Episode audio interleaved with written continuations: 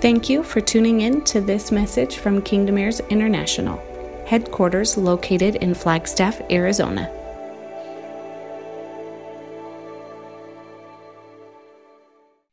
So, if you are just joining us tonight, or if you're joining us live on Facebook or listening in on our podcasts, in this home, we have a mother and a father. We don't have the typical church structure where there's pastor, the pastors that run it all. We have a family that operates together that walks out kingdom on earth through the structure of family. And so we have a mother and a father who we get to experience and hear about and dive into and go on a little adventure tonight. The word came tonight about discovering who they are. So, picture yourself tonight as we are going through the evening learning about our spiritual parents, the mother and father of this region, kind of on an adventure. You're looking for treasure, and there is treasure to be found within them. And so, um, does everybody see my pink kiss on my cheek?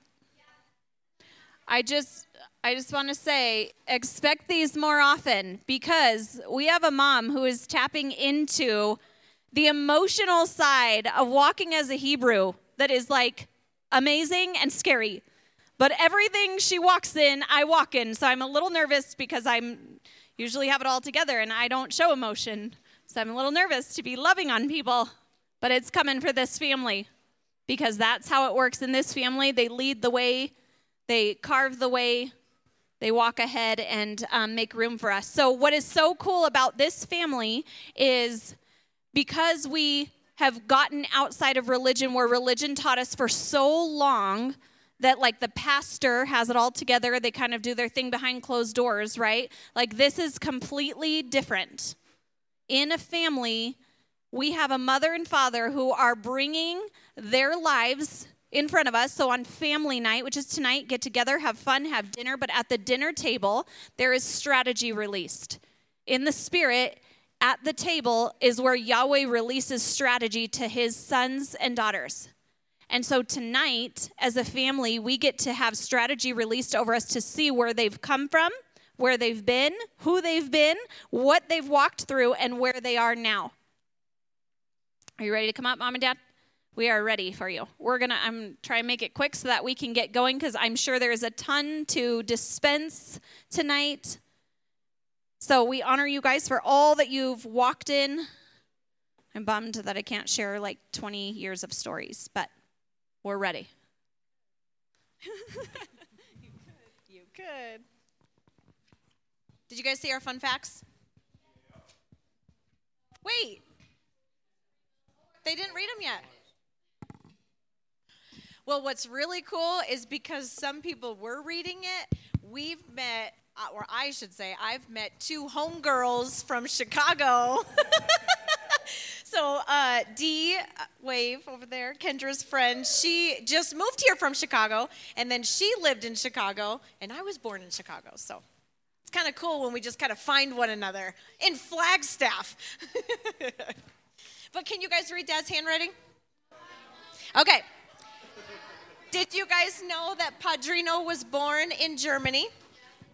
You didn't know that? You did know that. Fulda, Germany, and lived there for, for, oh, three years? Then moved to Sierra Vista, lived there his whole life till he went to Tucson, and then that's where we met. Uh, he was fluent in Japanese. Did you guys know that? He went to school for, uh, he got a minor in Japanese, and he used to write me love letters on my dorm mirror in, um, what do you, do you call it, Japanese? the, the character, kanji? Kanji. I thought there was a word, it's a cool word. He would write to me in kanji, and he'd have to obviously interpret it because I did not understand the characters at all. Just like you guys are probably like, I do not understand these Hebrew letters at all. oh, watch out for the red.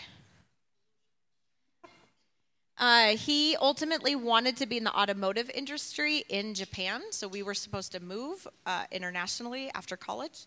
That was the dream, and eventually be a race car driver. Do you guys know that? Uh, he was joking about his high school because he was trying to match mine. So I don't want to read my own because then I'm okay. He got a 3.2 GPA and was 432 in his class of 1,000. Just played the middle.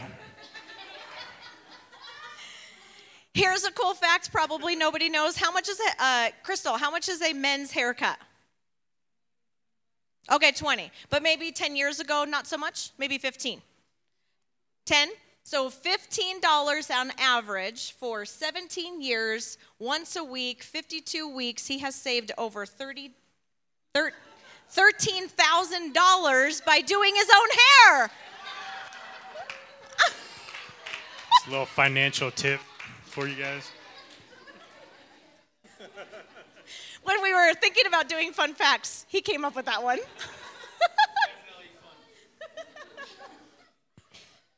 All right, so mom. I guess I shouldn't have said fun facts. I should have said interesting facts. We could Yeah. do a fun facts one. Mom trained with a pro MMA UFC kickboxer. So she's got hands. Don't don't get involved like For that. three years, and if you want to look him up, his name was Santino.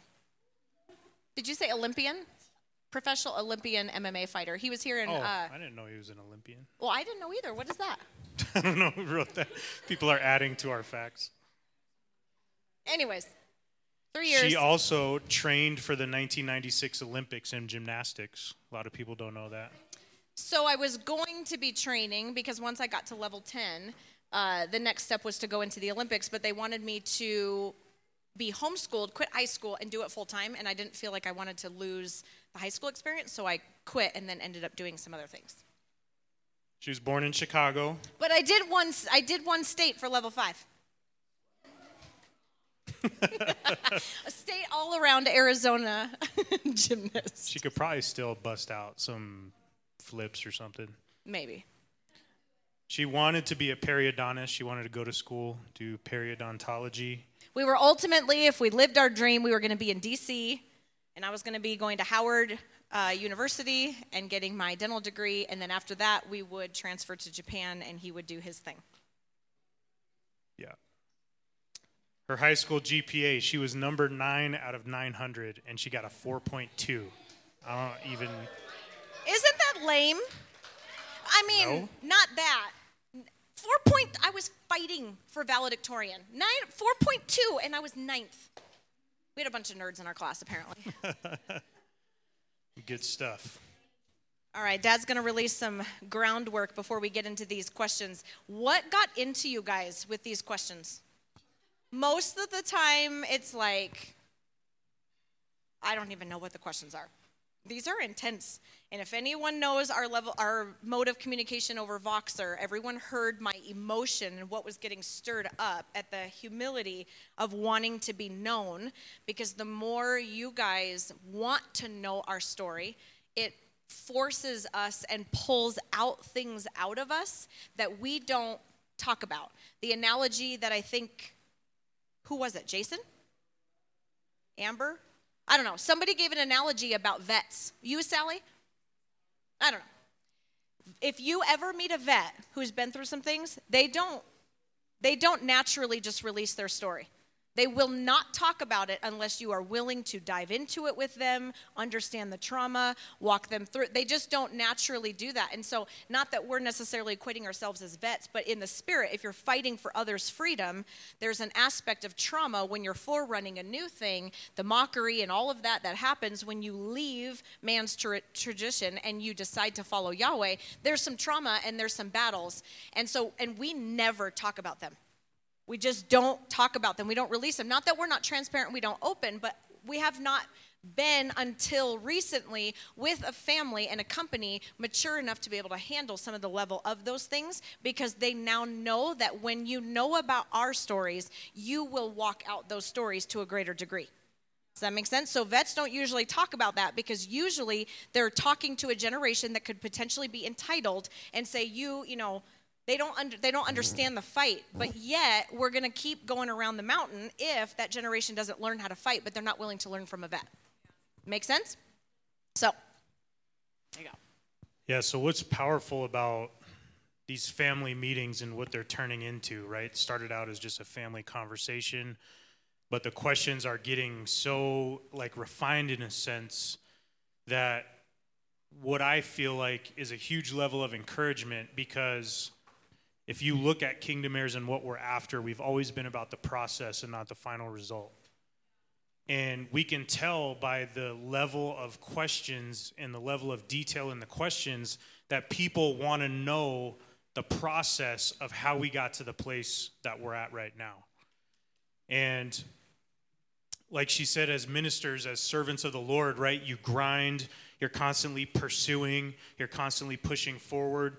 And a lot of times we don't we don't take the time to say, you know, let's look back and see how we got here. And so these questions are pulling these dynamics out of us that we wouldn't necessarily just articulate at any given point. So I want to encourage you guys because the questions are a sign and a symbol that we are truly a people that understand the process. We embrace the process even more so than the final result, right? Because if you're about the process, the results are going to come. If you just go after the final result and try to skip the process, just a recipe for disaster. So, one of the things that was drawn out by your questions is this dynamic right here believers versus disciples. And I believe this is a core dynamic that will, will address a lot of the questions that were asked. Um, when I read over the questions and I was praying about it, this is what it boiled down to for me. So I wanted to lay kind of some, some teaching out tonight in a, in a brief and concise way to show the difference between a believer in the Word and a disciple in the Word. Because a lot of people think this is just synonymous. Believer, disciple, same thing. Um, and I want to show you tonight, before we get into the questions, uh, what the distinction is and how much of a distinction that it is, because it's, it's really a big deal.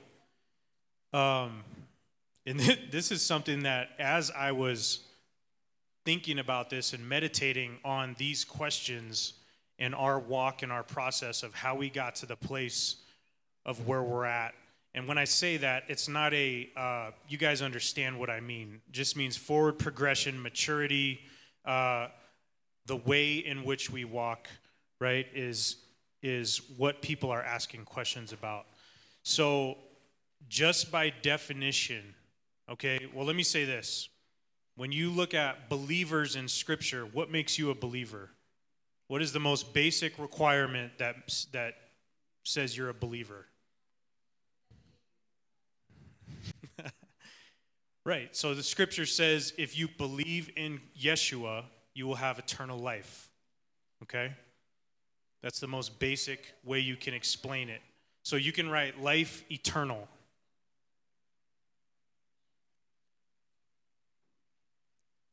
Now I want to talk about what eternal means. Okay? Eternal means without a beginning, without an end, goes on forever, it's perpetual. Okay?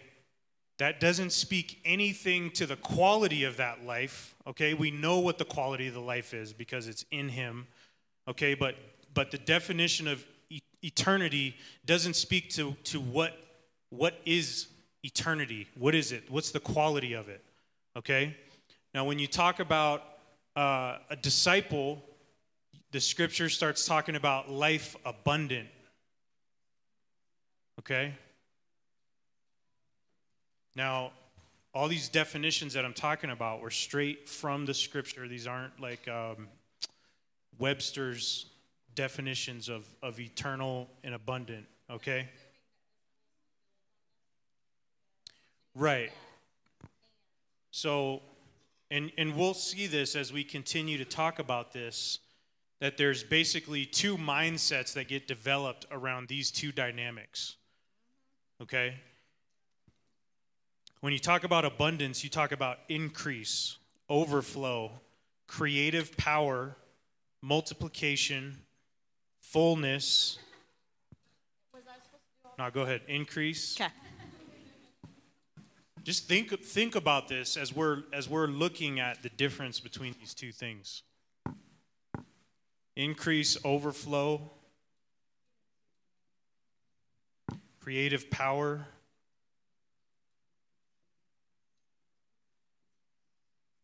multiplication,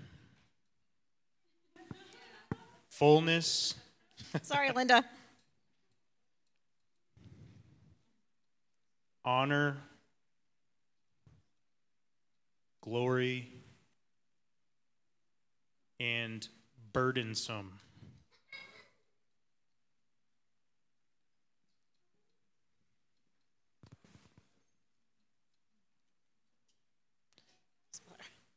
Now, isn't this interesting, right? Because I think as Christians, quote unquote Christians, all these things just get mixed together. Mm-hmm. But there's a there is a definite distinction by definition in the scripture between being a believer and being a disciple. And when you're a believer, another thing that happens is life eternal is instantaneous. Mm-hmm. When you're a disciple, life abundant is a lifelong process. And this is all by definition in the scripture. So you're beginning to see a picture, right? The, t- the two opposed to each other. Um, one of the things that's interesting is that by definition, okay, hear me when I say this, I'm just strictly talking the definition of the word believers are entitled. They're entitled instantaneously to eternal life by believing in Him. Okay? By definition, when you believe in Yeshua, you are entitled to eternal life. Okay? I'm just talking strictly definition. Don't get weird on me about, like, you know, who started it and all that kind of stuff, okay? when you talk about when you talk about a disciple, you're talking about an element of honor. You're not entitled, you operate in honor because you have to you in order to honor what the transaction that happened as a believer, you will walk a certain way. Okay? So you can write honor on this side. And honoring that, right? Yep. So, because of what happened and because of what was done for you, you then take it multiple steps. That's further throughout good. your whole life, honoring what happened by carrying it forward. That's okay? good. Hmm. This is interesting. You could say believers are consumers of the gospel.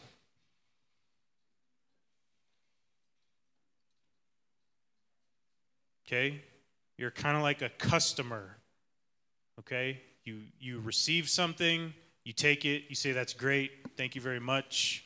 I'll see you in heaven. Okay? Enter. As a disciple, you are a co laborer of the gospel. This is interesting when I was thinking about this. I was thinking about my oldest son, Jalen, who's a young man now, and he's working at auto rehab with Derek and Sally. And to understand this, right, somebody who's a, a customer of auto rehab can have faith in auto rehab right as a customer you have faith in auto rehab because that's where you take your car you trust them you have faith in them you know your car is going to get fixed you know nothing about the process you drop it off you come back and pick it up later when you pay your bill you don't get dirty right you know nothing about the process maybe you do but you're not involved in it okay but you exercise faith by bringing your property to them to fix it Okay? So, as a disciple, though, you are a co laborer of auto rehab. You're a. Uh, you're a disciple of auto rehab. So my son, okay, he went beyond the stage of believing in auto rehab. So he goes there and he co labors there. He learns, he walks out a process, he gets filthy. Okay? So you can begin to really see the picture and evaluate ourselves. Where am I at? Okay, in my process, am I approaching things as a believer? Am I approaching things as a disciple? And there's a lot, I mean, there's much more than what I wrote down to this. Okay, but you can really begin to see the distinction when you look at scripturally these things. Okay? It's funny because uh, one of the people at auto rehab was asking my son, "Are you? Did you get in trouble? Like he's serving community service or something?" Because he's he's. They were like, "Why are you here?" And I think he's walking out a level that adults don't understand. That he doesn't want to be. He doesn't want the fish. He wants to be taught how to get the fish, and he Yeah. honors the level of learning. So you have a 16 year old that's willing to walk in an integrity and diligence and have a schedule and it's not i mean he said he worked but it's not it's not well I, it's not for pay but that does not mean that who he co-labors with does not absolutely give them, give him their all. But when you have an adult be like why are you here?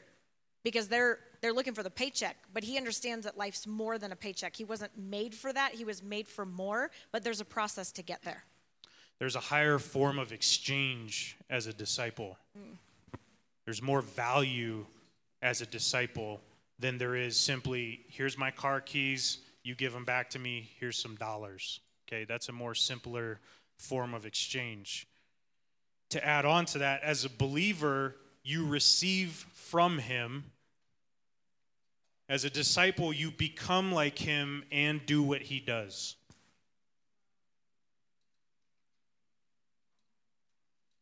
It's a big difference, right? My son isn't just receiving from Derek by having faith in auto rehab and dropping off his car, but he's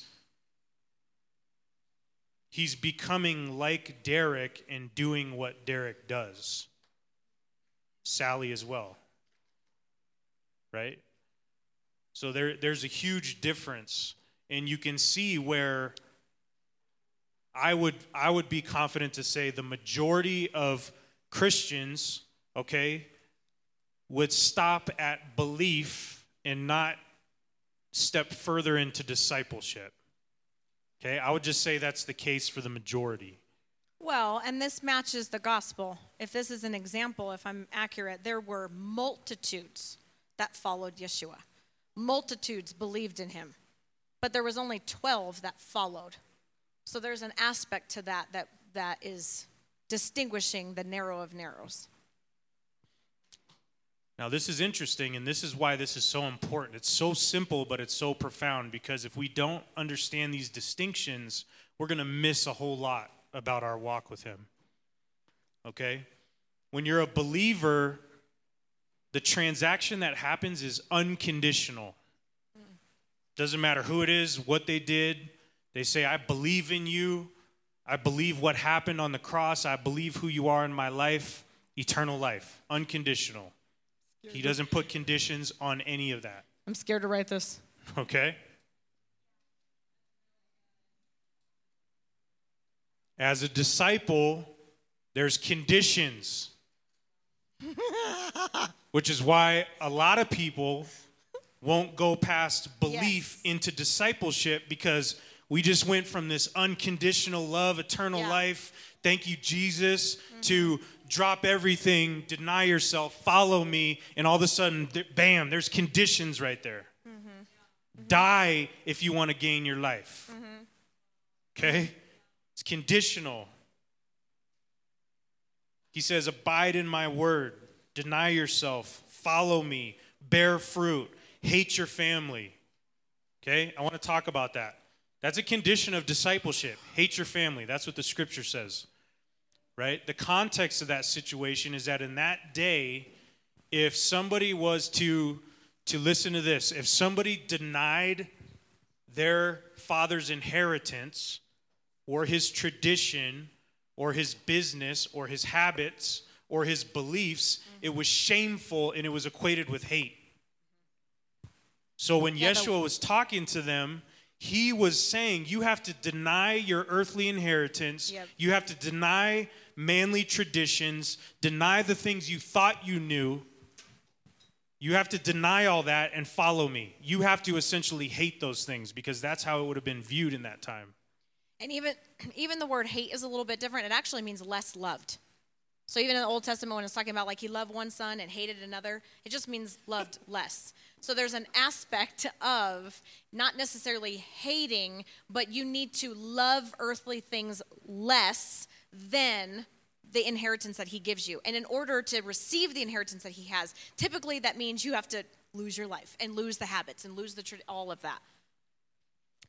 So, does that make sense? There's conditions to be a disciple, to be a follower. He puts conditions on that.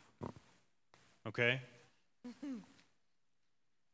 Um, but we were taught.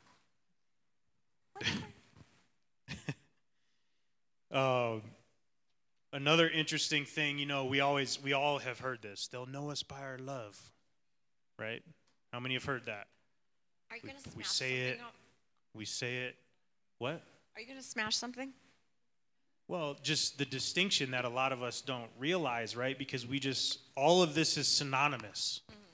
We say stuff like life eternal, life abundant. We say it, right? But do we understand the difference in where that comes from? Okay? So when the scripture talks about they'll know us by our love, he Yeshua is saying, You will, my disciples, he's talking to his disciples, mm-hmm. they will know you're my disciples because you love. Mm-hmm. It doesn't say they'll, you, they'll know you're Christian. Mm-hmm. It doesn't say they'll know you're a believer.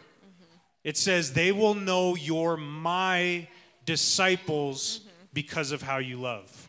How? Okay? Now connect the dots there. What is love and how and all of all of that? That's John 13 35. You can connect the dots on, okay, well, he's not talking about believers, right? He's not talking about, you could literally express and vocalize in your heart has a belief in Yeshua, you receive eternal life, you're good to go. You don't even have to engage in all this to have eternal life. Okay? But if you want life abundant, if you want increase, overflow, creative power, when abundance, that word was, was in the beginning of creation, when the Holy Spirit was hovering over the waters and things began to, to be created. That's, that's a definition of abundance. That's what he called us to as disciples creative power. Okay? Now, this is, before I go to this last thing, another thing that's interesting. When you talk about discipleship, there's a process, there's steps that go along with that, and it's pretty simple. And I think in the generality or the confusion or the misunderstanding or lack of understanding that we may walk in, um, you miss this. But it's so simple, right? So going back to Jalen going to auto rehab, it's basically an apprenticeship. And this is the process of what happens. You basically have to acknowledge a master, okay? Like I said, strictly by definition, if I'm not mistaken, Derek, you're a master mechanic, right? That's an actual term, that's a level that you get to. He's a master mechanic. Like my MMA f- professional Right. trainer. I had to acknowledge I didn't know how to punch. Right. She didn't train with uh, Joe Blow down the street because he was like, you know, because he got in a fight. She trained with somebody who fought in the UFC, fought overseas, had a professional record, right? A master. There's mastery there. So you have to acknowledge and recognize the mastery. Okay? That's step number one because if you don't recognize it, you're not even going to engage in the rest of the process. Okay? So you have to acknowledge the mastery. You have to embrace the instruction. Right? Mm-hmm. This is so hard. Mm-hmm. Right? I mean, these are simple oh, steps, but this is a one- hard process. Number one is a fight. Then once that happens, it's like, oh, now I have to embrace what you have. Right. I was just trying to. I just, I just was like, I'm okay with Right. you. Some I people may be recognize like, you have something. They'll, they'll I, I fight tooth and it. nail. They'll fight tooth and nail and say, fine, I'll acknowledge you, but I'm not embracing your instruction. What does that sound like?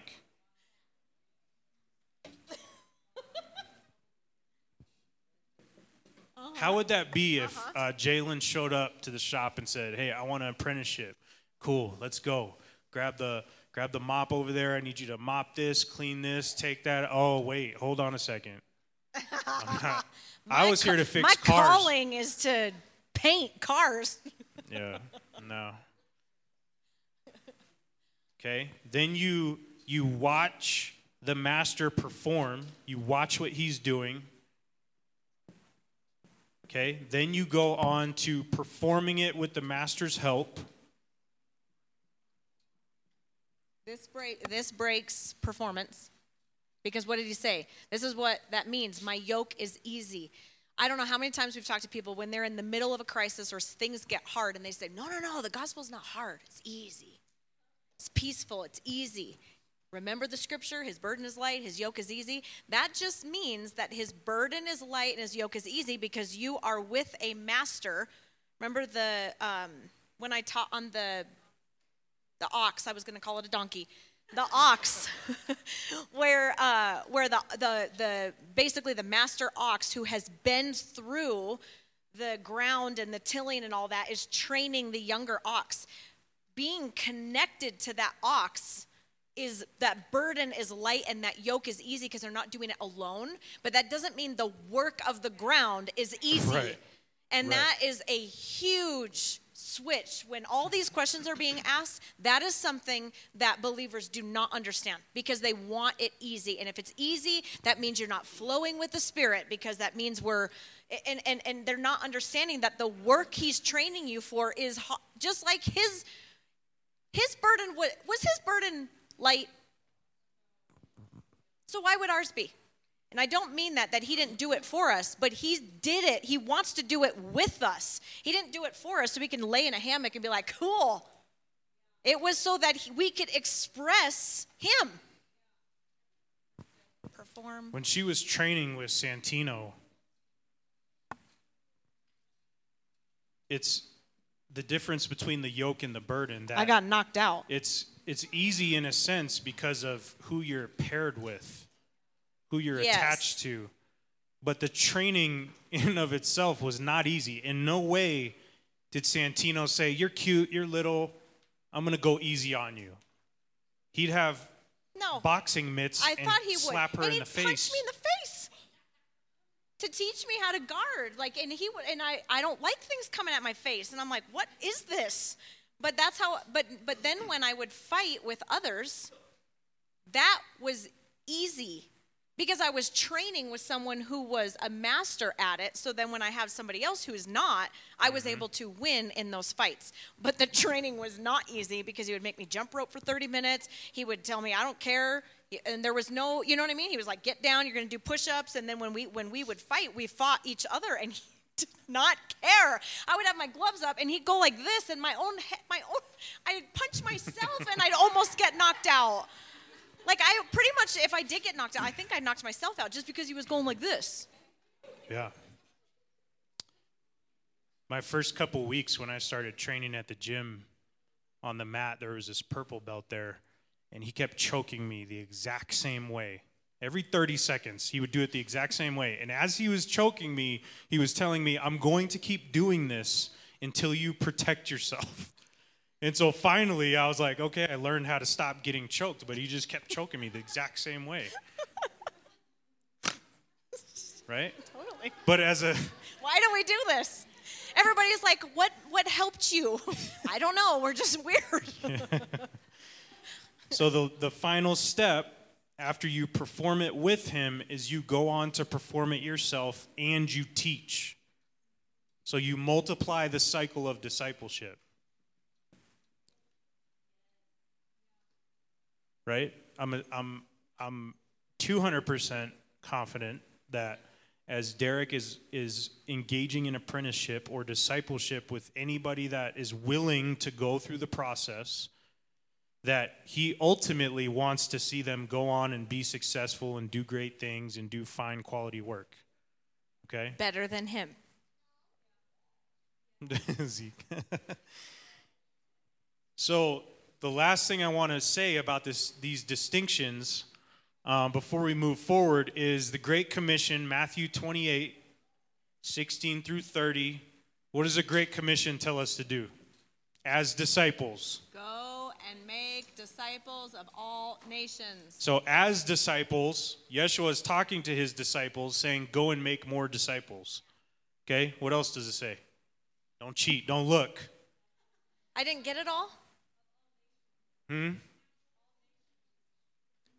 Okay, I'm going to line it out, okay? We're wrong. It says, Make disciples, Okay. okay? You guys right. Says, Baptize them in the name of the Father and of the Son and of the Holy Spirit, okay? Going and evangelizing, basically. Okay, and the third thing that I feel like this is going to make sense to everybody here since we've been on this path. The third thing that you really don't hear highlighted a whole lot it says, teach them to observe all that I have commanded you. That's the final directive of the Great Commission. And we're like, just get, just say your prayer, come to the altar, get baptized, you're good to go. But forget about that commandment stuff. Now, listen, the Great Commission, he's talking to disciples, Yes. okay? Yeah. You could Yes. be you could be over here and be fine with this and just mm-hmm. stop right here. Now, when I say that, hopefully you guys, we, you guys have heard all this stuff. When I'm talking about renter, I'm talking about mindsets. I'm not talking about if you're renting. But listen, if you're a believer, you're not co-laboring, you're not necessarily walking out ownership. Okay? Now, the final directive of the Great Commission says, Teach them to observe all that I've commanded you. What is he talking about? What is he, te- what is he saying that he wants all those being taught, future disciples, to observe? Torah. What are, what are the things that he's commanded them to observe? And that is the final directive of the Great Commission when he says, Go and make more disciples. Anyways, you're as I was going over this, isn't that interesting? That he finalized the Great Commission, right? We've all heard that. He finalized it and said, Make sure you teach them to observe everything I've commanded you to do. Okay, so we're not fulfilling the Great Commission if we're baptizing and we're making, you know, we're going to the ends of the earth, but we're not teaching people to observe everything Yeshua commanded. Then we're not fulfilling that. Okay, all that to say, and then we'll move on, that this is a this is a framework, I believe, because of your questions, it drew out of me what was it about our walk that got us to the place that we're at. What was it? And I can tell you 1000% that when this transaction happened, we did not we were not satisfied with this. Okay? Yes, is this amazing? Yes, absolutely. Praise praise the Father for all of this, okay? Did I become entitled to an inheritance? Did I become entitled to eternal life? Was I consuming, receiving something unconditionally? Yes, absolutely. Some people just stop right here. Okay? But what we did was, out of honor for this, stepped into discipleship so that when he said, drop everything and follow me in a very real way, when he said, deny everything about your earthly family to follow me, we did that. We co labored right? We went after after these not necessarily like we had a list and we're like okay we got to go after this and this and this. But when you just start pursuing and following right? All derek needs to say jalen doesn't need to know the whole plan in derek's head. He doesn't need to know all the information in derek's head. It would be he couldn't he couldn't take the whole plan. He, he, he would be then he, he it wouldn't he he would be on step 10 and he doesn't even understand step 1. So a master says we're going to do step 1 and usually that's when we'll get frustrated because you want to see the fixed result but you have to go through the process to be able to learn how to establish the fixed result. it starts with acknowledging the master. Yeah. right? If you're fighting on this you're you're not going to honor the process. Okay? So when when yeshua did this in my life it was like f- when he said follow me whatever you say, I'm going to do it. When he gave me the little tape square foot box and said, stand right there until I come back, Well, the box and keep your mouth shut. right? There's, there's when he's times, like a fight, you know. There's times where somebody who has mastered something is going to tell you to do things you don't understand. And it's not your place to argue or figure it out, but why can you explain it to me? Sometimes they can't explain it to you. You just have to experience what they're trying to teach you, right? So I wanted to lay these distinctions out. One, because I feel like there's a lot of this just gets blurred into one big I'm a Christian, life abundant, life eternal. I'm a disciple, go, you know, fulfill the great commission, right? We don't understand that there's a there's a distinction. Okay? And if you don't understand that there's a distinction, you'll miss out on a lot of this process.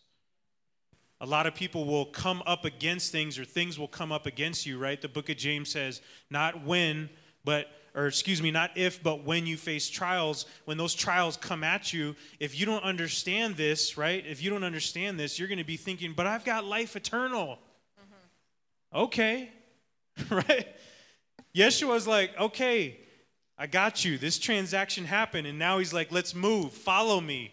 But wait, I got life eternal. Well, he's that's not it right? He's like, I got more for you. I need to introduce you to the Father. I need to walk you through how to co labor with me, how to own, how to be abundant, how to create. I need to walk yeah. you through that. And a lot of people won't go through that because after this happens, he says, Now here's some conditions for you to move forward.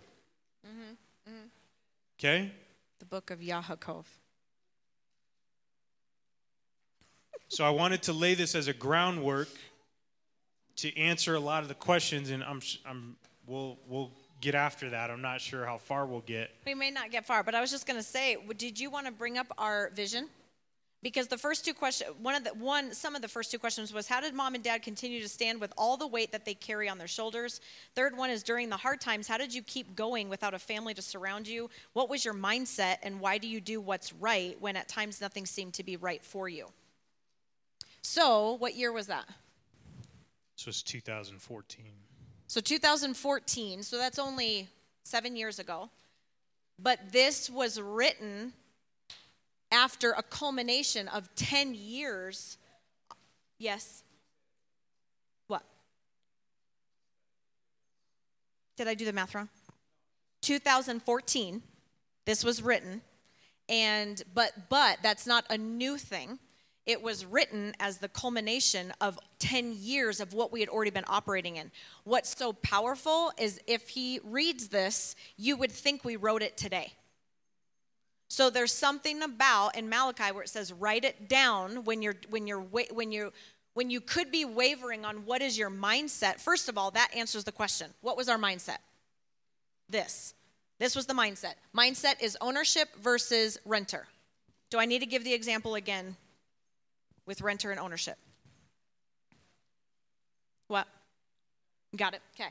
So, having that mindset is what got us there. But then having vision and understanding what he said and holding on to it strongly because if if because then if we can read that today and it's still the same, there's no wavering. There's growth. There's things that change, there's glory to glory. There's things that are okay for now. And then he says, here's the next step. Oh, that wasn't okay anymore. There's that aspect. But the vision of family and all that's in there is the heart and the answer. So, just to answer that question real quick, how did we walk through things without family, right? Like I talked about, because my daddy told me so. Because mm-hmm. my daddy said so. Mm-hmm. Right? He said, hate your family, understanding what that means. How did you do it without family? Well, he said to do it without family. right? Okay? So, so that just, those that come after don't have to. but out of that process, what what got birthed? Family. Right? But that doesn't Different... mean that you lose out on the experience of loving earth less, right?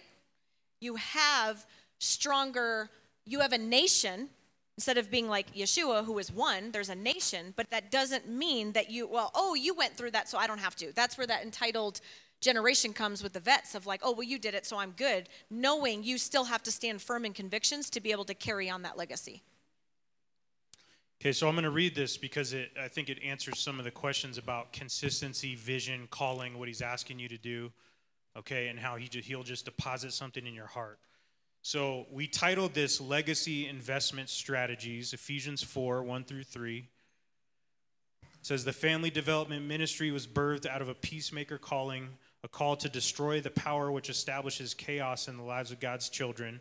When some react by fleeing a circumstance surrounded by chaos, Tanya and I respond by moving, uh, moving to silence and displace it with the very presence of the kingdom of God. While chaos and worldly patterns are displaced, we discover his good, pleasing, and perfect will by being transformed by the renewing of our minds, as stated in Romans 12 2.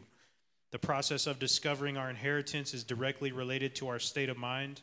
Tanya and I are not only called as first responders and watchmen of the faith, but we're also highly capable of practical teaching, realistic training, and biblical direction regarding this victorious mindset.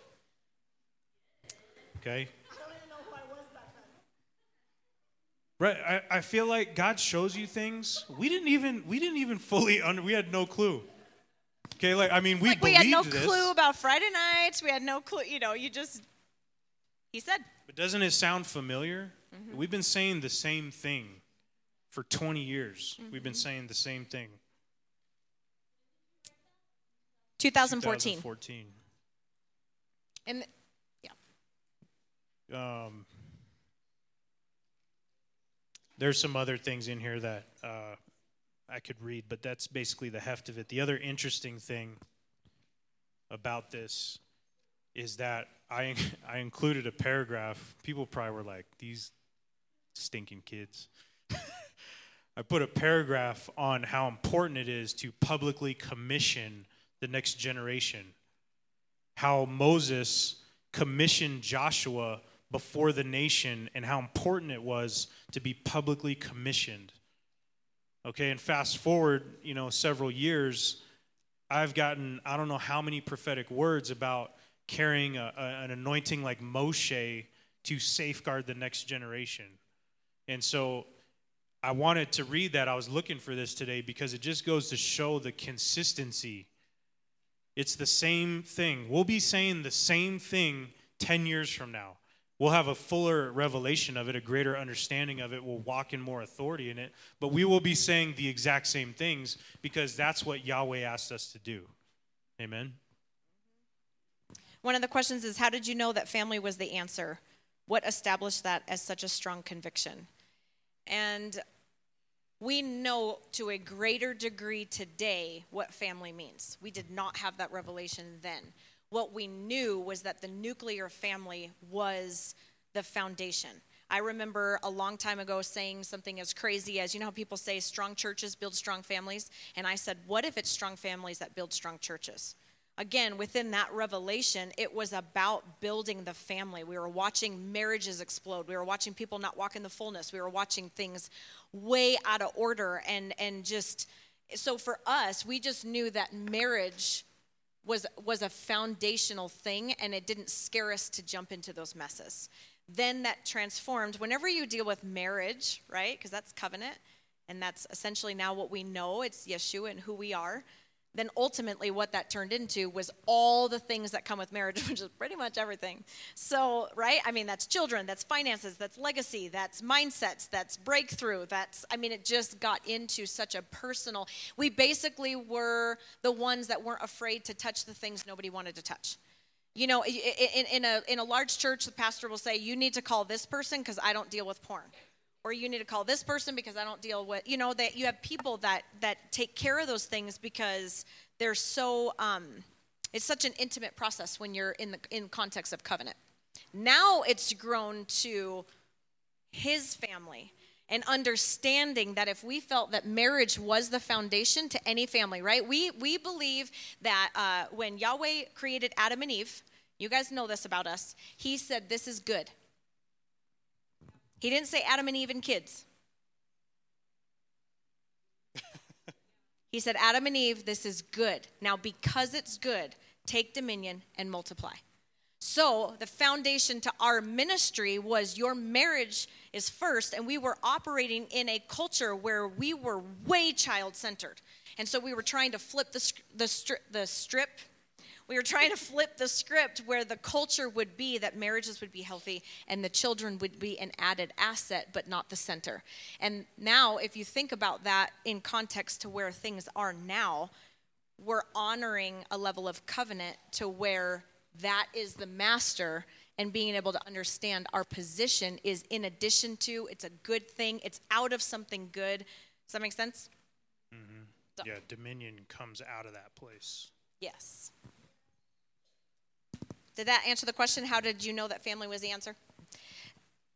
Some of the there's other questions. It says, "What is, uh, what is the biggest testimony of family transformation that you have personally walked through?" And then another one was, "What is the biggest testimony of family transformation that you have partnered with in another family to walk in?" I don't even know how to answer that question.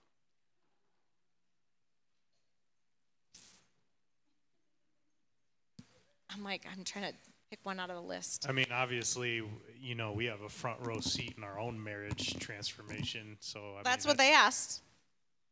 Huh? That's what they asked. What is the biggest testimony of family transformation that you have personally walked in, that we've personally walked mm. in? I mean, the obvious answer is a 20 year pornography addiction, you know, and Yahweh. Well, the obvious answer is a 20 year self righteous addiction. and that got smashed and collided when he just perfectly combo. Perfectly put two opposites t- together. yeah. Someone with a porn addiction and somebody who's self righteous. It, it was great. And we were leading marriage ministry. I mean, we were perfect for the job. but here's the thing it's not about being perfect for the job. It was because we were willing this. to be transparent and to be authentic in being willing to say, I want more, I want transformation. Can we walk so pure that a man cannot have that in him? And can I walk so transformed that I do not have those thoughts or those feelings of what is off limits? So, being hungry for that doesn't mean that we were always full, but we were hungry for more. And honestly, you know, you can't you can't repair a vehicle without getting dirty. Right? If if we didn't have issues.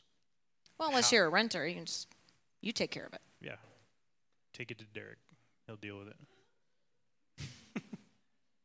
as far as a, a personal a biggest testimony of a family transformation that's kind of hard to talk about because things are so personal but I, what i would say is that the things that we would dive into with people were not like oh you guys yell at each other it was like my husband's going to prison for molestation.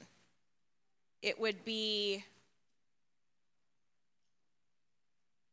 everything. Adultery, I hid drugs. Addiction. Um, I didn't tell my wife, and I went and did drugs. Uh, I went. I went on a trip and I cheated. Um, I decided to get pregnant, and my husband doesn't know that I did that. It was family travesties or family. Yeah, I spent all the money that we have my husband doesn't know about it. How do I fix I have five credit cards he doesn't know about. Now we're going to have to file bankruptcy. And so there was just big things. Now, granted, here's the thing when those things would come, we didn't look at the finances. Does that make sense? We didn't look at the cheating, we didn't look at the drugs. We looked at what got you here. What was the root? What's the mindset? Why would you hide? How do we build a relationship to where you can be so transparent that you say, I've been triggered and I feel like I need to go spend? And we ask questions why do you need to spend? So that there's actual transformation, not just, can you stop doing that? You know, it, it, it was, it was a lot more than, than that. And 99.9% of all those stories were these people. We're not talking about people that don't know Yahweh. Well, yeah. the same ones that were like, they're so gross out there.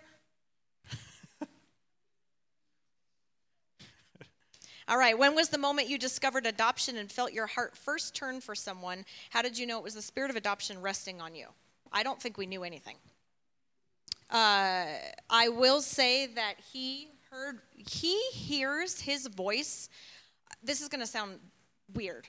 I would say I hear his voice very continual, like in just relationship.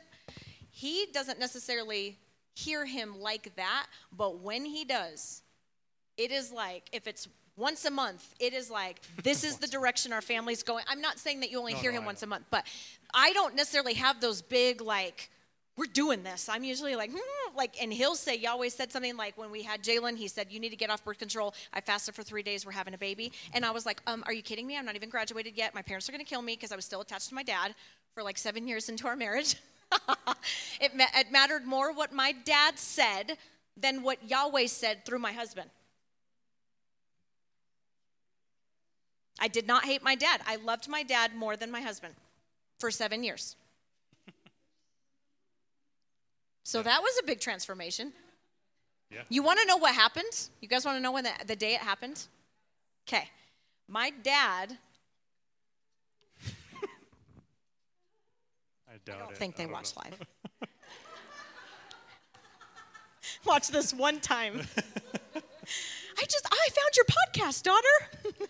no, but my dad, he's very humble. He has he is a he is amazing, and he has apologized for a lot of things and just some things that they didn't understand. And I'm I'm an I'm a I'm a kick I'm a kickboxer, and I'm pretty sure I operated in kickboxing as a teenager. And there was I okay, so I was intense. Okay. He called me one time, and uh, when he picked up the phone, he said, the first thing that came out of his mouth was, he said, You bit B. Papa. And so, but here's what's cool. In that moment, he stepped in and he said, You don't ever talk to my wife like that again. And it was done. And I was like, Oh. There's daddy.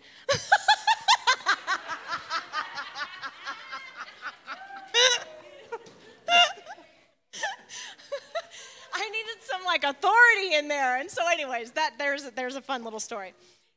To adoption. Only took seven years. It only took seven years, and, and it's all right. So,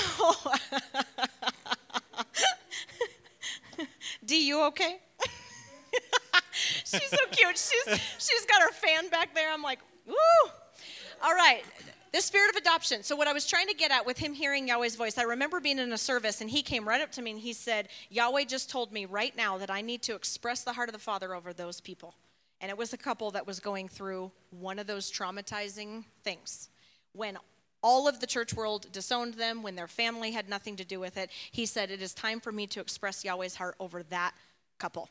And, in, and I was like, Oh, what, is this going to look like? So we went and we prayed for him. And basically, what had happened was we, re, we didn't realize it then, but the spirit of adoption, in that moment, there was an ownership that took place that when, when all hell breaks loose and the entire world is coming at all of us, we will stand and we will basically guard your guard your character because you're after transformation.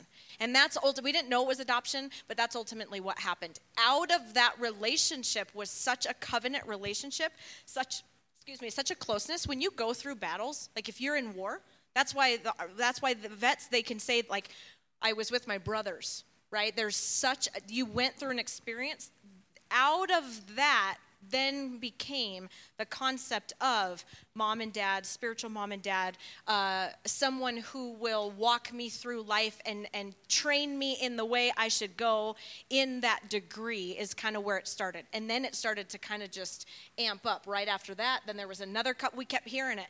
Now, granted, when we're operating in this, we're still, I would think, somewhat in the old wineskin. So we're not we don't, we don't have any grid for this. We've never heard of this, but he kept saying, express your heart of Yahweh over them. Express your heart of Yahweh over them. And it just kept kind of turning and turning and turning until. Does that make sense? Or did Uh, I answer that question? What's interesting is how weird that could be to the people that are experiencing that as a result of what was walked out. But isn't that the gospel? Right? Yahweh told his son, he said, I want you to stand in the gap for my children. And he said, Go. Yep. And Yeshua fulfilled that directive from the Father on the cross. Right? And if we're acknowledging a master, if we're embracing his instruction and doing what we see our Father doing, and we're watching, we're watching him do it, we're performing it with him as disciples, then why wouldn't he say, Son, I want you to express my heart over those people. I want you to stand in the gap for those people and get in it with him? Why would he not say that? Right? And out of honor for what for knowing that he did that for me, why would I not jump at the chance to do that? And that is ultimately in the new era. What's shifting is in the old era, we understood great humanness. Does that make sense? We understood giftings, we understood the humanness of someone, and now he's getting the glory through our true selves and not our human side. So it's no longer about what, I, what I'm getting at, and I'm not trying to say it's everyone, but there's an aspect of a pastor will continually minister on this, but but it's not a pastor necessarily that is going to ad- adopt this level with people. So that's why this is so different because it's not about humanness or the gifts or the fivefold ministry, but it's about something beyond that is in the scriptures that we have yet to see, which is not new to him but new to us, which is why it's the new era, which is going to highlight our true selves and not our human nature. So it's not going to be about like when I was talking about even healing, like come up to the altar and we're going to lay hands because then you know who's laying hands or who has that gift. Most of us would have to wait to go to a conference to be healed. Whereas now you can be healed because, or whatever, Logan can text and say, partner with me, I need supernatural timing on it. And then he makes it. Not because I laid hands on him or that anybody else knows that he even texts, but there's a personal relationship that he is accept, he has access to me as a spiritual grandchild, the middle of the night, in the morning, liter- I mean, literally all day long. Taylor's like, mm-hmm, all day long, every day, all here. day. they, they have Already. access, and it's not about even a corporate setting to be able to release this greatness. This greatness inside of me has to be released every moment. Every, ev that's what we're supposed to walk in. Amen. There was another question on there about how did we endure mockery? Is that basically what it says? What has kept you going through all the hard parts of mockery? So this goes right into that question because basically what Yahweh said is it was like he was standing right next to me and at one point in time he he pointed out Amber and Jason and said I want you to express my heart over them which I understood was I want you to express the spirit of adoption right that is his, that's that is exactly what he said I want you to express the spirit of adoption over those two people Okay? Now, when you look at this process, you can see how if you're engaged in this process and you're acknowledging the master, embracing instruction, just with those two things alone, when the mockery comes, you're going to be solid. Okay?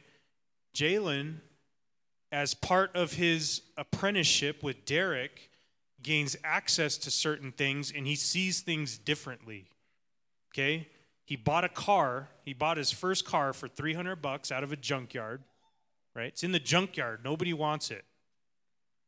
Okay, but out of a place of discipleship, somebody came along and said, "What do you? How do you say it? From uh, His hand is raised. you want to come up here and say something?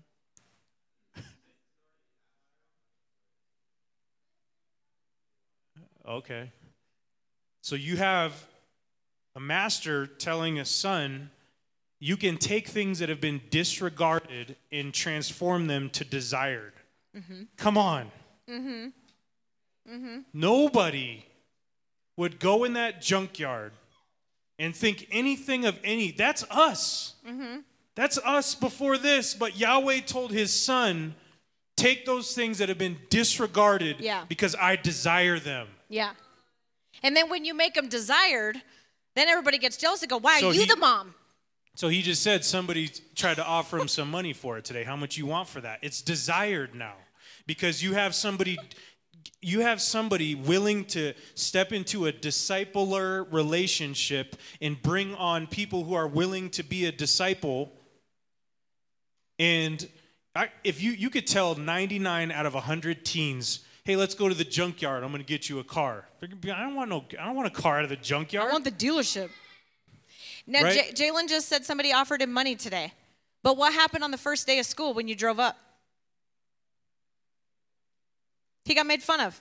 And of course, me, I'm like, did you did you tell him like the behind like what's gonna happen? And he was like, it's not even worth it.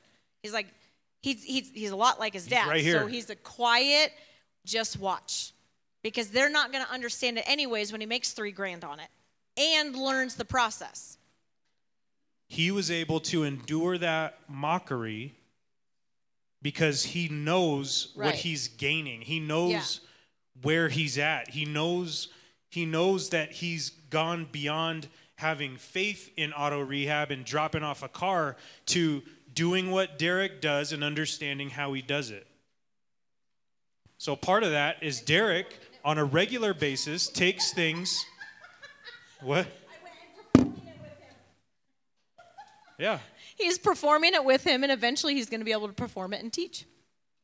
Now he's learning from somebody who, on a regular basis, takes things that have been disregarded and turns them to desired, and people put money down for them. Jalen's hands up.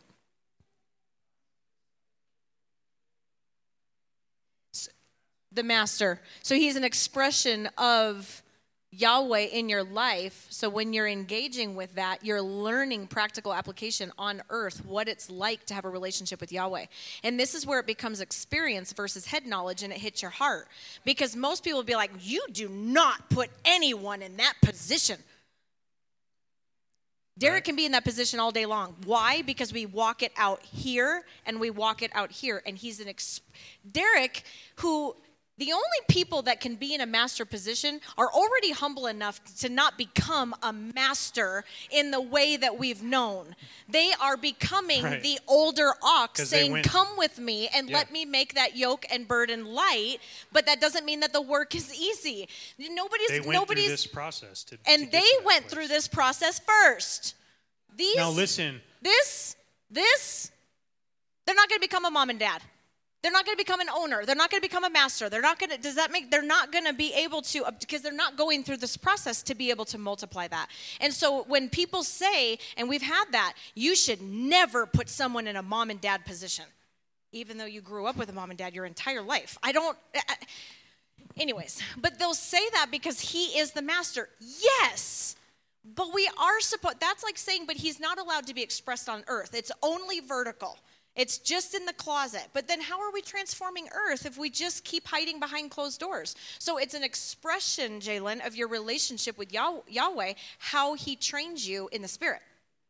And, and there's a revelation about cars. and Can how I- much of that takes place on, because can I say it?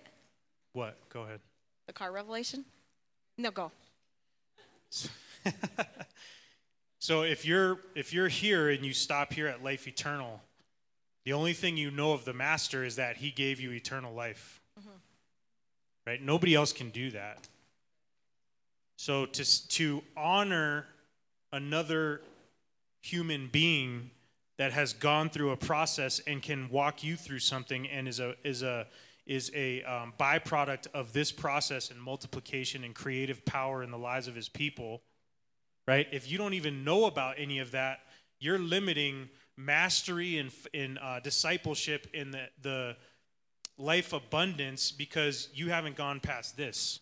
So that's why people have a problem with it. Well, you can't put anybody in the place of God because they're right here. Well, of course not. I'm not. We're not giving anybody eternal life, right?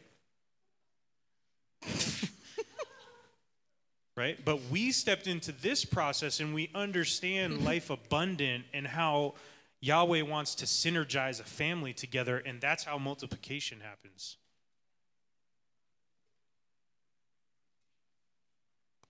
We're ready for? Does anybody have before I read another question because we're coming to a close? Does anybody have any, excuse me, off the top of their heads with based on the things that we're talking about right now versus what's on the paper? Well, let me ask you in the this: Are are you guys like, as we're talking, kind of taking an inventory, looking looking at ourselves about just like where are we at with all this? I think that's good for all of us to do on a continual basis. Hmm. Do I get along with all of my blood kids? Overwhelmed? Yes. Yes. With all the ki- yes. Not the grandkids. I don't get overwhelmed with any of the grandbabies.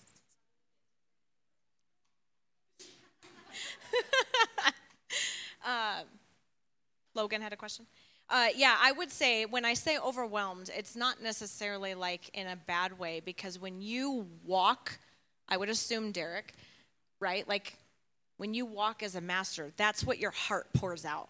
It's the only thing you know to do is that you're constantly in a position to to be that for the ones that because because there's an not an obligation in a bad way but i'm responsible. When he says express my heart i i have to express his heart. I don't have the option.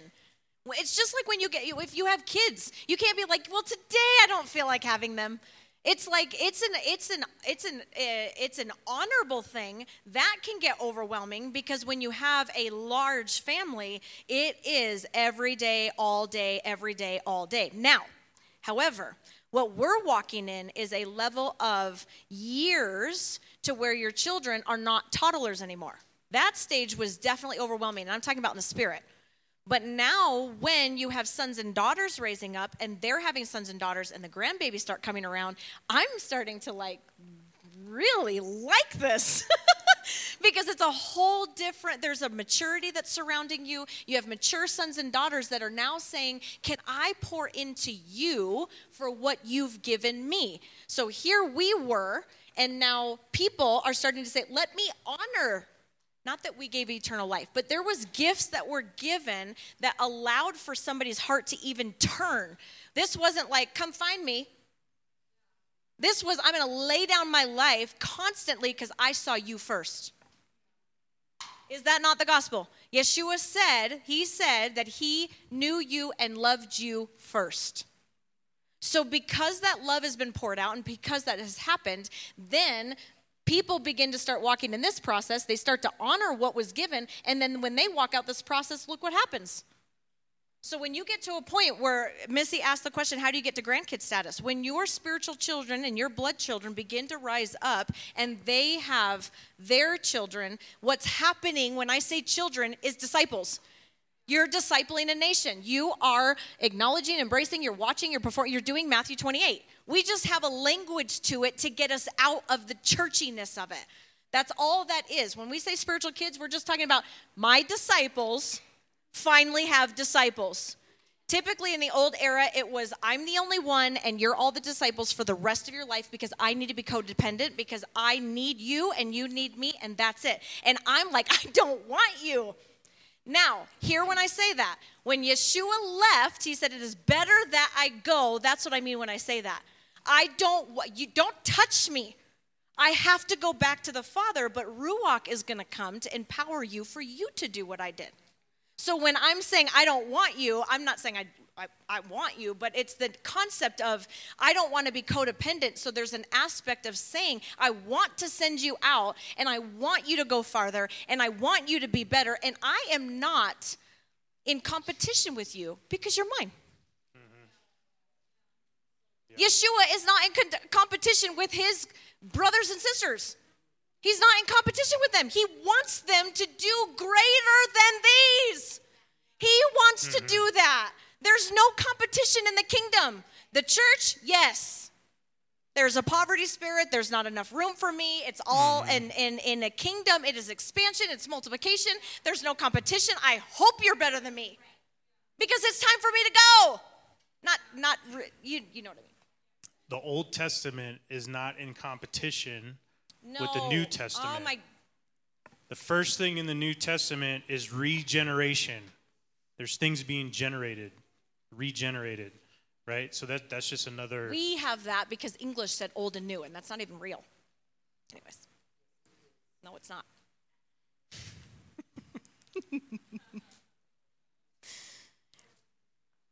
like Old Testament and New Testament are not the words. Berit Hadashah means renewed covenant.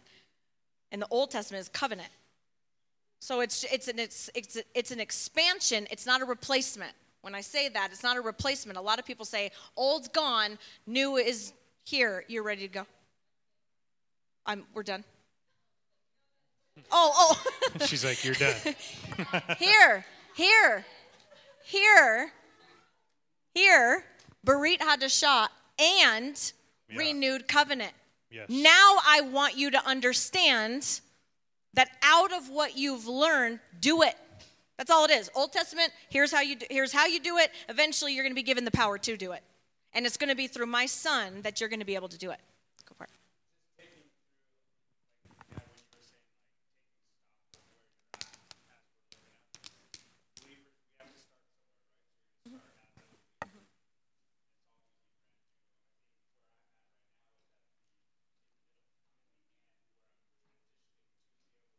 You want to give him the mic?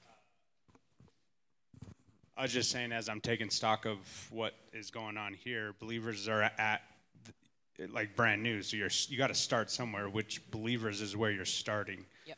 And if I look at myself, I think I'm in the and stage, and I'm I'm transitioning to that discipleship. And what I'm re- recognizing is that as I'm transitioning in, I'm actually positioning myself to co-labor with mom and dad. So then, what it does is then it eases some of the burden and or the overwhelmness Yes. uh, for you guys to then focus on either grandkids and or other Nations. other nations that are still e- in the believer stage Yes. or in the same stage as I am, as in transitioning to that di- that discipleship. That that's how I'm kind of wrapping my head around that. No, it's really good. Yes. Um, one, just one other thing is, uh, what's interesting is I, I always get, I'm, I'm always thinking about the original intent, right? And how you guys do an amazing job of being able to de, um, translate words and what they actually meant, right? So when I think of the word hate, I don't like that word, Right. and nor do I want to be a part of that word. So when it says hate your Family. family, right? That goes against everything that it, that that doesn't sound right to me, mm-hmm. right? But the if I'm hearing you guys correctly, the mm-hmm. original intent was love less. Mm-hmm. Now, if that was originally brought to me or presented to me in that way, I think that I could have easily in that moment grasped that and walked that out. Right?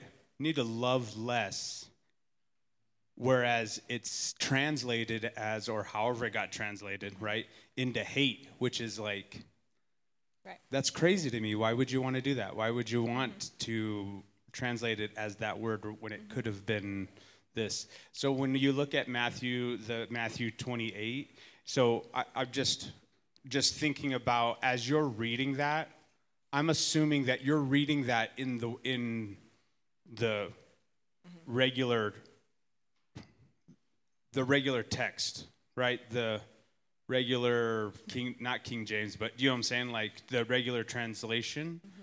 So I would be interested to to break that down in what was the original intent with mm-hmm. that Matthew tw- that Matthew 28. So, mm-hmm. anyways, Yeah, I think it's interesting to tag on to what you said that the Great Commission, which is the, you know, the directive in the renewed covenant, is at at its end is pointing back to the covenant, the Old Testament, where he's saying, "Teach them to observe what I've commanded you." Well, that's the Old Testament. That's the Torah, right? He's he's he's pointing back to that. So it's it's an interesting thing that um, we don't necessarily think of that. And when you talk about that that hate aspect, hate your family, he's saying deny your family's traditions, their beliefs, their habits, whatever, and take mine instead. Right? It's not. So it is interesting when you think about like what is actually being said if we understand the context. Right? He's saying give all those things up for the loving instructions of the Father. So ultimately.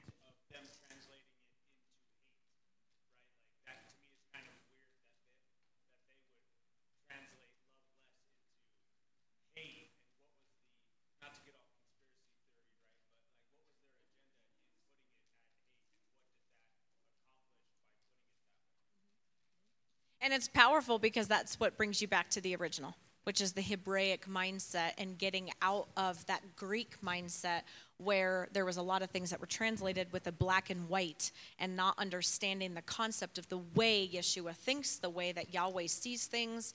And so there's there's all of that with, with that mindset.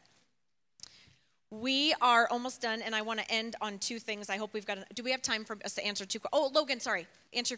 What's your question?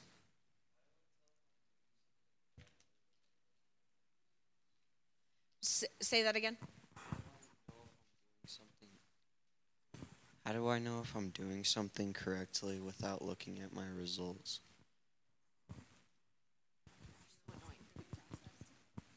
He wants to know if you're not looking at the results, how do you know you're doing it correctly? You can you can take that one on. So I would answer that question with a question and say, who are you following? Who what's your example to be doing what you're doing? Right? If you want to know if the result is going to be correct, then what master are you following? Right? Because ultimately the result, I have to trust Yah for the result. Mm-hmm. Because And we may not know what the result is. Sometimes his result looks opposite of what you want on earth. Sometimes it, it, it it's brokenness when you got to take a plow and get a rock and there's a big old hole and you're like now there's a big old hole. And you think that's not yeshua. And he's like "Mm, you don't know me. So there's an aspect where you can't even base it on your results when you're going through the process. It's about being obedient to step by step versus even looking at the result of the step. It's constantly acknowledging am i going you're you're you're also taking an evaluation when you're the trajectory not making sure you're not that 1% off to be so you're constantly just on in that process with who's teaching you Right. So I would say trust the process. And I would also tell you anytime Yahweh's told us something like an explicit directive where he said, do this, don't do that, we, it, if we were to look at the circumstances yeah that we were in the midst of, anybody would look at the circumstances and say, like, you have to be insane. When he his said, when process he told me, is not going to be your process so usually if it's not your process you're good to go when he said go off birth control, when That he was told our me that we process. were gonna go, she was gonna go off birth control. I was making six dollars an 750 hour. 750 i think an I hour don't know, less than ten bucks an hour. We were still in college, right? Like no insurance our parents were like, "Are you insane?" Right? And there's we could go down the list. but Almost now look every at jalen. What would have happened if we weren't obedient? But here's another thing. It's not just connection with him. Usually what happens is you go to your closet you find that strategy and that's why when you express it on earth you're not it's okay. It's okay. It's okay. It's okay. Uh, when you um, that's awkward. Stop he's like i want to play with you. Um, Suka. yeah. Um, the other thing is is to express it on earth is who does yahweh represent in that process to you on earth?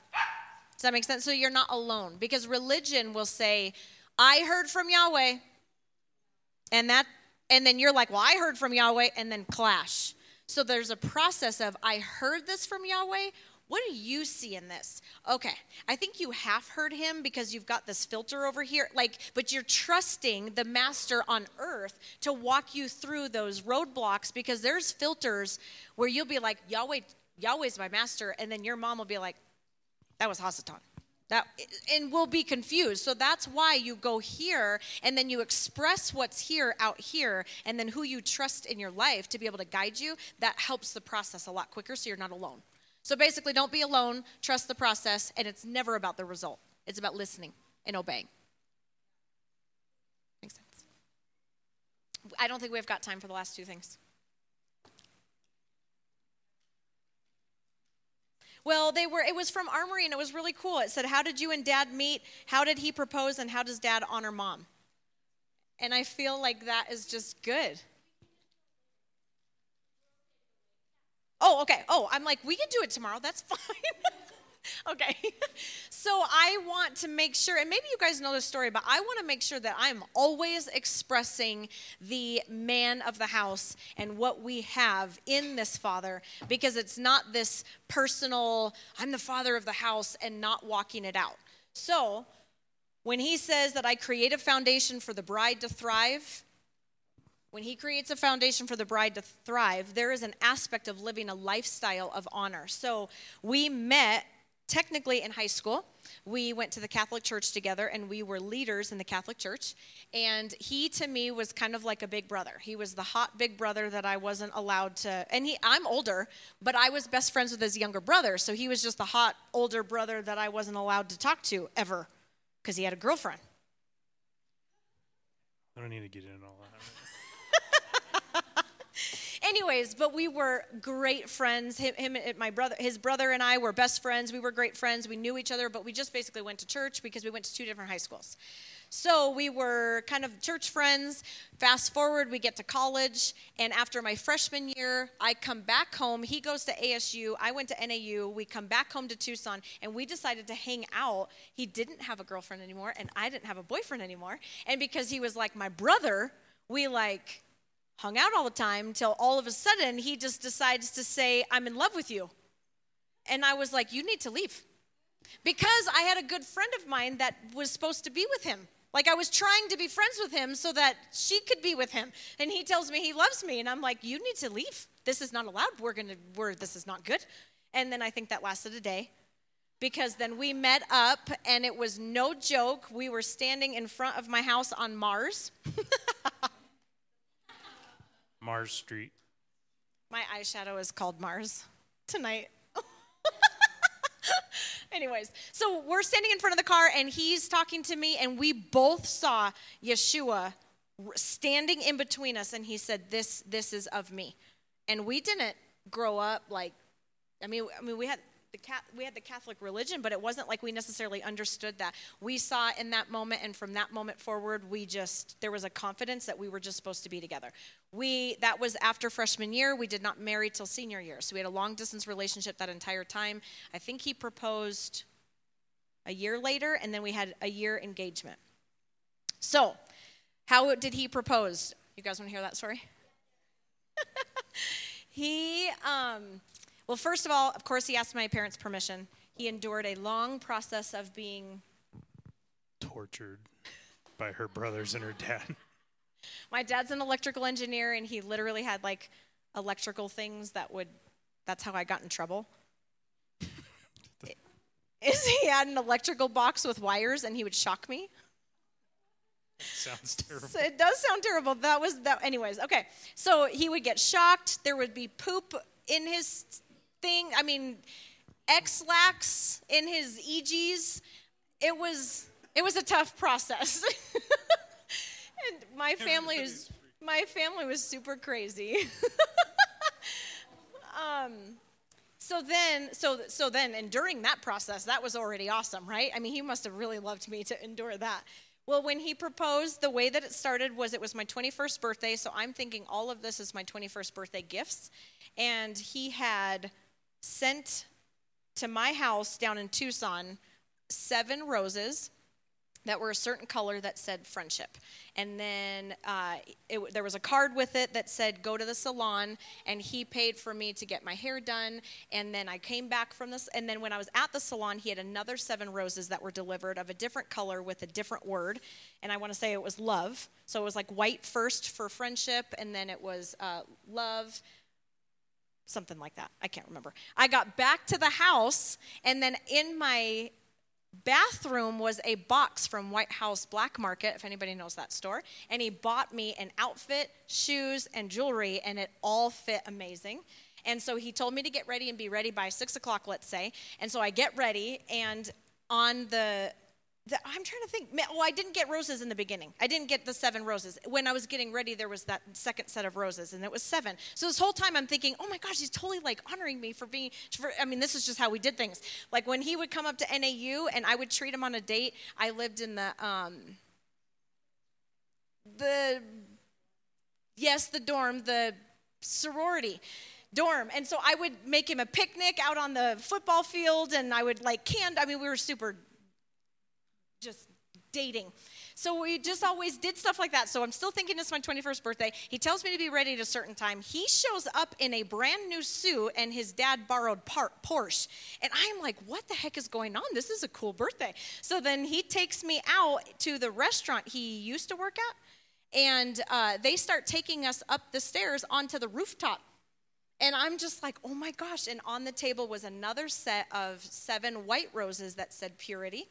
And so at that point, I had 21 roses, and the poor thing, I'm starting to realize what's going on. Because now, granted, we've been talking about my ring. I mean, we knew we were getting married. I told him which one I wanted, I told him what store to go to, and to take my dad and his dad.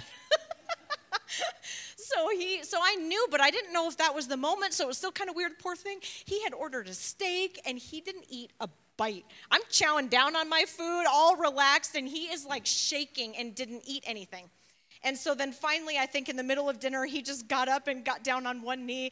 And I think he went like this. and I was like, Yes? He didn't say anything. So then he gets up and he goes, Oh, and he hugs me. so then he sits back down and I went, Do it again.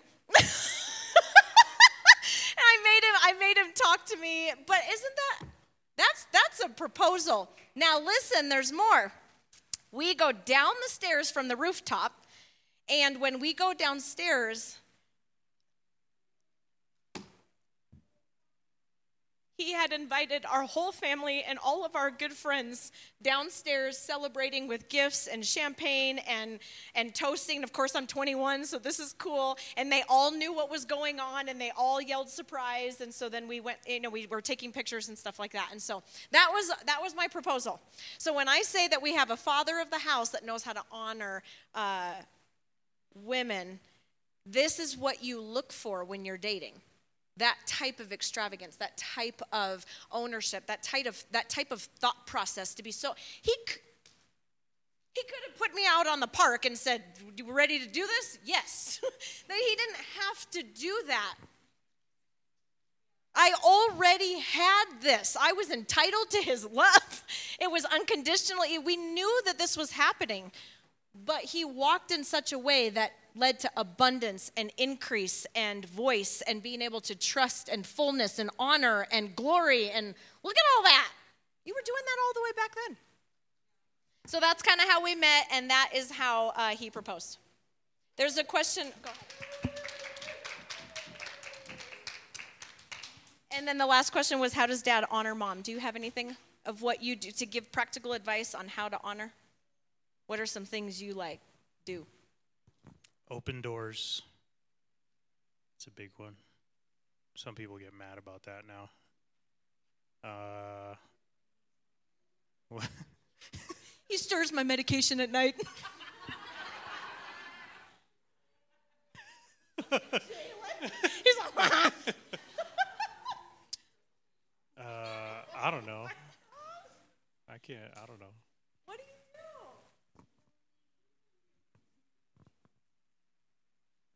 I changed diapers when the kids were little.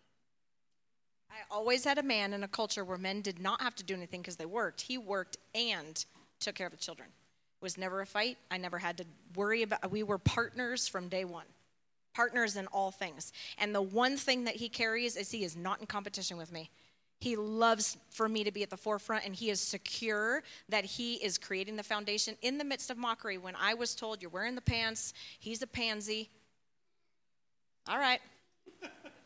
we'll watch this pansy and man wearing pants work because that ultimately, it, you would think Yeshua left. Right on earth, the mockery is your pansy. But he left and he empowered the bride to move forward. So he's always been okay with pushing me and pushing me out and creating that atmosphere and the foundation for me to shine and is not in competition with it and loves it. Yeah. So if you That's do what, if you do what you see the Father doing, why wouldn't you empower your bride, right? Like why wouldn't you?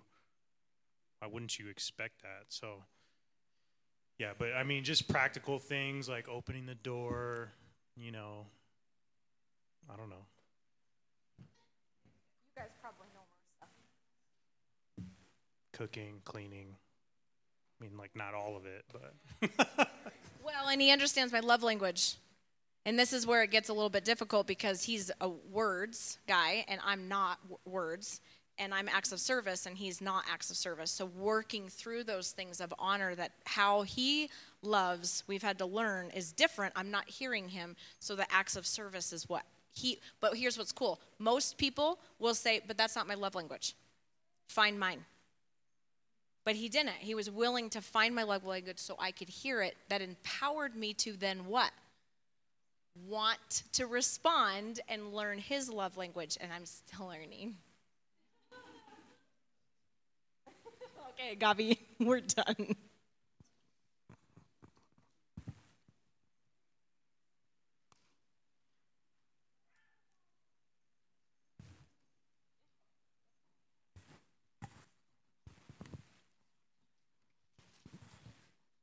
So part of this month is about it's lovingly referred to as a film strip month. And when films are being produced, there is a lot of stuff that's been produced and then it has an opportunity to be edited. And there are even sometimes when an ending might be edited because it's not what the producer thought it was going to be.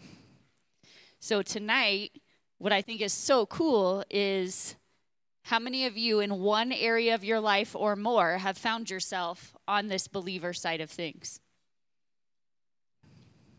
I'm not alone. Okay. How many of you have a desire to be on this side of things, to get more than just the bare minimum? Well, part of this month being the film strip month is that you have the opportunity to change that.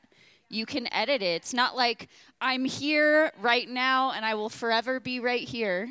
No, you get to get the and.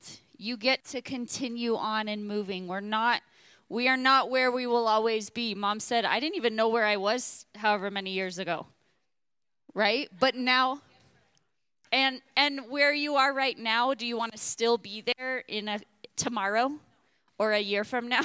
right? So we are constantly growing and developing. And so we might find might find ourselves here not only in life but in this mentality of of a renter. Are we each month trading trading our rent money for something that we are receiving? That's that trading floor. Or can we make this step to the ownership where it is an investment and we are seeing that multiplication, not only in our lives, which is huge, but also in how we trade? Do we want to trade? You might have rent be the same amount as a mortgage, but can you, in your mentality, can you get yourself to that trading floor where you're actually trading for something that is going to multiply? So that's the call right now as we engage in the trading floor is for us to recognize maybe we've been here. Maybe that's where I've been in my trading is just dollar for dollar, in, out. I trade so that I can like stop the devourer. But let's trade into something more where we can see that multiplication because that's where that investment happens. And I hope I'm not in the same place now as I or tomorrow as I am now. I want to continuously grow that. So that's what we're engaging in tonight in the trading floor. Are you guys ready? Take out those phones. Take out that cash. Take out the check, whatever it looks like, and take advantage of an opportunity to, to invest in something more. Take, like practically engage in something that's going to launch you into that next. So, Yahweh, we just thank you for this word that's been spoken today, that we have an opportunity to grow, that there is that opportunity for us to get the fullness and not just like receive, we can actually be in a position to trade and invest and multiply. And we just thank you for that. And we trust that that's what you're doing in our lives, in our finances, in our physical world that we live in right now as we invest in our hearts and financially. Thank you, Yahweh. All right, we're not done yet. Um, can I actually have everybody stand up? Do you guys mind? See? Oh, and dad helps mom off off the floor. Another way that he honors. that might happen a lot when mom's out. um, all right, so we just gave into the trading floor. And what's amazing is one of the things that I was seeing in believer versus disciple um, was that whenever they read that uh, verse about the Great Commission, you know, where a dad was saying, All authority in heaven and on earth has been given to me. Therefore, go and make disciples of all nations, baptizing them in the name of the Father, the Son, and the Holy Spirit. And they said, We stop right there at believer, right? So, what disciple does is it continues, it finishes, it follows through into and teaching them to obey everything I have commanded you. So, what I saw in that, which we know about mom and dad, but there's such a finishing anointing, there's a follow through anointing, and I want us to be able to engage in this because we're going to give into their Israel trip. Okay?